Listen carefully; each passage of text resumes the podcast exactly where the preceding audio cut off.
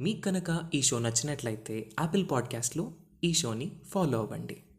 ఇక్కడ ప్రత్యేకమైన మరికొన్ని కైలాసంలో మరికొన్ని భాగములు. ఇంతవరకు గణాధ్యక్షుల ప్రాకారమైంది. ఇప్పుడు చెప్పబోతున్నటువంటి ప్రాకారముల విశేషము పంచబ్రహ్మ ప్రాకారం.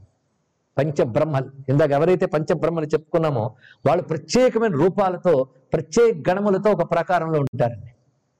అది ఎక్కడ అంటే అక్కడ క్షీర సముద్రం కూడా పరిగిగా ఉంటుంది కదా. తత్తీరమునందు ఒక దివ్యమైన ప్రాకారం ఏర్పాటు చేయబడింది. దానిలో వివిధ దశలు. ఒక్కొక్క దశలో ఒక విస్తారమైన ప్రాకారములు గోపురాలు మళ్ళీ ప్రకాశిస్తుంటాయి అలా ప్రకాశిస్తున్న విశేషములు ఇక్కడ వర్ణిస్తున్నారు ఇక్కడ. క్షీరోదది మహాఖాత ప్రాకారోస్తి తదంతర తదద్భుత చంద్రకిరణై తదంగశ్చైవ భాసుర అదంతా తెల్లగా ఉంటుందిట. చంద్రకాంతులతో ప్రకాశిస్తుంటుంది. అంటే ఎవడు తెల్లని వాడు అక్కడ ఉంటాడు. అతడు ఎవరు అంటే తత్పురుష దేవో. తత్పురుషుడు అక్కడ ఉంటాడు శివుని యొక్క పంచవదనం అన్న వాళ్ళే పంచబ్రహ్మలు. ఐదు ముఖాలే కాదు వాళ్ళు. ఐదు ఐదు భిన్న స్వరూపం అనండి ఈశాను ఈ ఐదింటిలో ఆ ముఖంగా కనబడకపోవచ్చు కానీ ఈశానుడు అనబడేటువంటి పంచబ్రహ్మల్లో ఒకడు మళ్ళీ వదనములతో వాడితో ప్రకాశిస్తాడు. ఒకప్పుడు బ్రహ్మదేవుడి సృష్టి చేయాలని సంకల్పించినప్పుడు అనేక అవరోధములు వస్తే బ్రహ్మనేను నాకు కూడా బ్రహ్మ ఎవడా అని ధ్యానం చేశాడు అప్పుడు పరమేశ్వరుడు ఒక్కొక్క కల్పాది ఎందు ఒక్కొక్క బ్రహ్మగా ఐదుగురు రూపాలతో కనబడ్డాడు. వాళ్ళని పంచబ్రహ్మలు అంటారు. ఈ పంచబ్రహ్మలే పంచబ్రహ్మ స్వరూపిణి ఆయన అమ్మగా మనం కూడా నమస్కారం చేసుకుంటున్నాం. వాళ్ళే సజ్జోజాత వామదేవ అఘోర తత్పురుష ఈశాన. వీళ్ళు బ్రహ్మలకు కూడా బ్రహ్మలు కనుక పంచబ్రహ్మలు అని చెప్పబడుతున్నటువంటి వారు.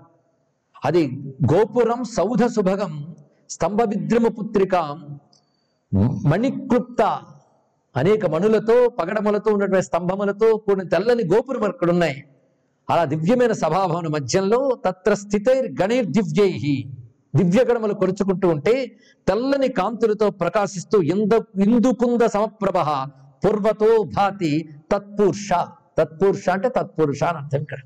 ఆ పూర్వ దిశ ఎందు ఉన్నటువంటి ఆ దివ్యమైన భూమికి ఎందు అనేక గణములు చేసి సేవించబడతాడు. ఆ గణముల పేర్లు ఇక్కడ చాలా ఇచ్చారు. ఇక్కడ సత్పాది గణములు కూడా వర్ణించారు. ఆ గణములతో అవి అహిమన్యు మొదలైనటువంటి గణములు అక్కడ కొలుచుకుంటూ ఉంటాయి. అందులో ఇందుకుంద సమప్రభ వెన్నెల వంటి తెల్లని కాంతులు మల్లెల వంటి తెల్లని కాంతులతో జటాముకట సంశోభి రాజా రాజకళాధర. ఆ దివ్యమైనటువంటి రాజకళాధరుడై ప్రకాశిస్తున్నవాడు తత్పురుషు తత్పురుషుడు. ఆయన తన లోకంలో దివ్యలింగాన్ని ప్రతిష్ఠ చేసి పూజిస్తున్నాడు. అది ఎలా ఉంటుంది అంటే తత్పురుషం మహాలింగం సర్వదా వరివస్యయ తత్పురుష లింగం ఇది కూడా మహాలింగార్చన చేసినప్పుడు చేస్తూ ఉంటారండి ఆ లింగములకు. అది ఇక్కడ మనం భావన చేయవచ్చు. భావనాత్మకమైన అర్చన కంటే ఇంక విశేషం ఏంటండి? ద్రవ్యాది లోపాల్లో భావలోపం ఉంటే నేనేం చేయలేను. చక్కగా భావించి ఆనందించడానికి అద్భుతమైన విశేషం మీరు చెప్తున్నారు. ఈ తత్పురుషుడు అద్భుతంగా స్వామి వారిని స్థుతిస్తున్నాడు స్వచ్ఛత్రాభిరామం చవిజతి చవిజిత రజతం ఛందసాం గీత తుష్టం స్వచ్ఛందాయాన్ నిరిచ్చే అధిమ అధి నిజ మహిగోచ్ఛన్నమచ్ఛదేహం ఛద్మే భారచ్చిదాచ్ఛదమజమజరం పిచ్చితా పిచ్చ గుచ్చఛాయా సచ్ఛాయ వామాంగమద సద్విపేచ్ఛే ద- సద్విపేచ్ఛేదనిచ్ఛ. ఇచ్ఛ అనే శబ్దంతో ఎంత చక్కని పద్యం నడిపారో చూడండి ఇక్కడ. ఆశీ విషాంగ విషాంగద సదైవ మహేశ కాశీవాసీకృతానందవన ప్రసీద. సంసార వారాసితరే పురారే కీనాశ నాశ భయమాసు వినాశయచ్చ. ఎంత రమ్యమైన పదం అండి కీనాశ నాశ భయమాసు వినాశయాద్య అద్య అంటే ఇవాళ నా భయాలన్నీ పోగొట్టి ఇప్పుడే పోగొట్టి ఎప్పుడో కాదు. ముందు కీనాశనాశుడు నువ్వు. కీనాశనాశుడు అంటే యముని నశింపజేసిన హే స్వామి నా భయాన్ని పోగొట్టు. ఆశీ విషాంగద సదైవ మహేష కాశీవాసీకృతానందవన ప్రసీద. కాశీవాసీకృతానందవన ప్రసీద. సంసార వారాసితరే పురారే సంసార సముద్రానికి ఒడ్డు ఒడ్డుగా ఉన్న. హే పురారే నాకు యమ భయాన్ని తొలగించు యమనాశక. ఇది ఇత్తం స్తౌతి సదాకాలం తత్పురుష పరమేశ్వరం. ఎల్లవేళలా తత్పురుషుడు ఈ విధంగా శివారాధన చేస్తుంటాడు. ఆ అటు తర్వాత దివ్యమైనటువంటి క్షారోదది.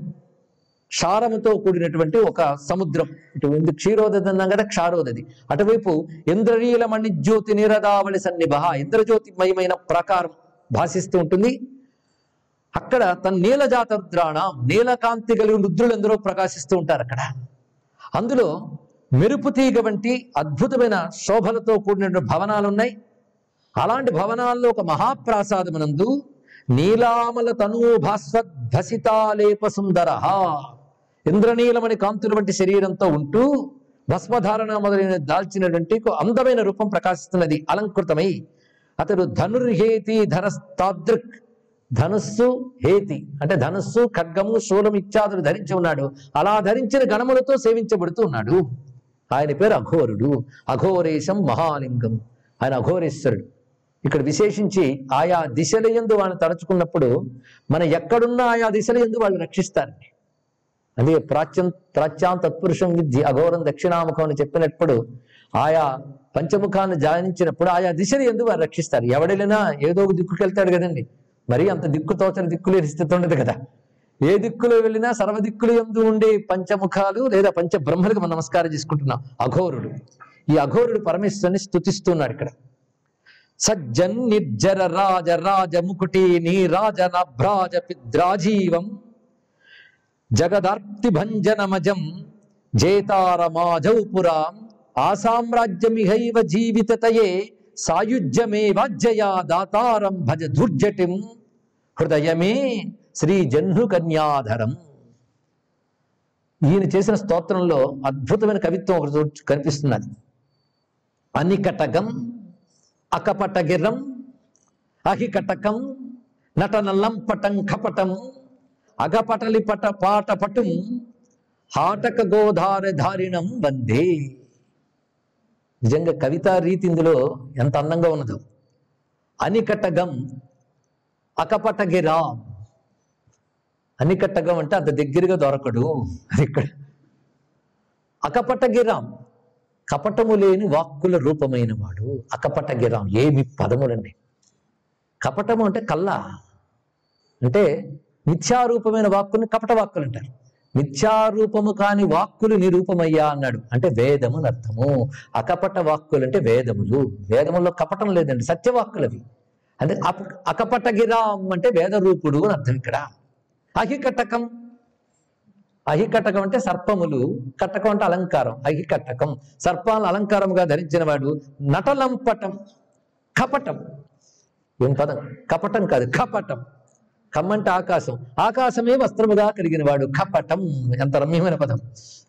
అగపటలి పాటపటం అగపటలి పాటుపటం అంటే పాపాలని సమూలంగా నాశనం చేసే సమర్థుడు అయినటువంటి అద్భుతమైన వృషభవాహనారుడికి నమస్కారము. అని అకపటగిర్రాం అహికటకం నటనలం పటం కపటం అగపటలీ పాటపటం హాటక గోధారి ధారిణం వందే. ఈ విధంగా నమస్కరించారు ఎవరు అఘోరుడు. ప్రతిచ్చామపి తత్రాస్తి ప్రాకార పుష్పరాగజ. అటు తర్వాత ప్రతీచి దిశ అంటే పడమర దిశలో పుష్పరాగమణి జ్యోతిర్విభ్రాజిత. అది పుష్పరాగ కాంతులతో ప్రకాశిస్తూ ఉంటుంది ఇక్కడ. అక్కడ అన్నీ కూడా ఆ కాంతులతోనే భాషిస్తుంటాయి. ఆ కాంతులతో ఉన్న వృషభాలు అలంకరింపబడిన గోపురములు ఉంటాయి అనేక మంది గణములు అక్కడ సేవించుకుంటూ ఉంటారు. అక్కడ సింహాసనంపై తెల్లని కాంతులతో ప్రకాశిస్తున్న వాడు ఉన్నాడు. అతడు సజ్జోజాతం సుఖాసీనం. సజ్జోజాతుడు ఆయన పేరు. ఆయన పూర్వజాత నిశానాత భాసురంగ మనోహర్. తూర్పు దిక్కున ఉదయించిన చంద్రుని వంటి కాంతితో ప్రకాశించేవాడు. అంతేకాదు కంఠం మాత్రం నీలేందీవర సంకాశ గ్రీవావలయ సుందరం నీలకంఠుడు ఆయన. పైగా చూపుల్లో ప్రచండతరమైన సూర్యుడు భాషిస్తున్నట్టుగా ఉంటుంది. వయ్యాఘ్ర చర్మ కృతి. అంటే పులి చర్మాన్ని ధరించినటువంటి వాడు ఆయన చుట్టూ అనేక మంది కొలుచుకుంటూ ఉంటారు. ఆయన సజ్జోజాతుడు పరమేశ్వరుని స్థుతిస్తున్నాడు పాటీరద్రుమ కీట కేతన జటా కోటీర భాగే రటస్ఫాటోచ్చైతిట పాటోచ్చైస్తటనీ స్తటా తటార్భట తట జూటీకృతా కృతాహిచ్చట ఘోటా కృత్రిమ గోకటీ పటపటీ భూతేభ చర్మాంబర క్షోణి రున్నికటా నికటాటఖాట విటపిన్ మచ్చిత్త తట్యాటయ. అద్భుతమైన మాట ఇక్కడ. క్షోణి రున్నికటాటఖాట విటపిన్ మచ్చిత్త తట్యామట.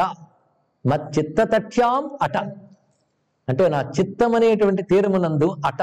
విహరించు స్వామి. నా చిత్త తీరంలో విహరించు స్వామి అంటూ స్థుతిస్తున్నాడు ఇక్కడ సజ్జోజాతుడు. ఇతిస్తౌతి సదాలింగం సజ్జోజాతో మహేశ్వరం. ఇలా సజ్జోజాతుడు సజ్జోజాత లింగాన్ని కొలుచుకుంటున్నాడు. ఆ తర్వాత దిక్కులోకి వెళుతూ విశేషంగా వర్ణిస్తున్నారు ఇక్కడ. తత్ర స్థా సంస్థం మహాబాహుం వామదేవం. వామం అంటే ఉత్తర దిశలో వామదేవం త్రిలోచనం సింహాసనే సుఖాసీనం భస్మోద్ధూడన పాండురం హరిన్మణి నిభాకారం పచ్చని కాంతులతో ప్రకాశిస్తూ ఉంటాడు.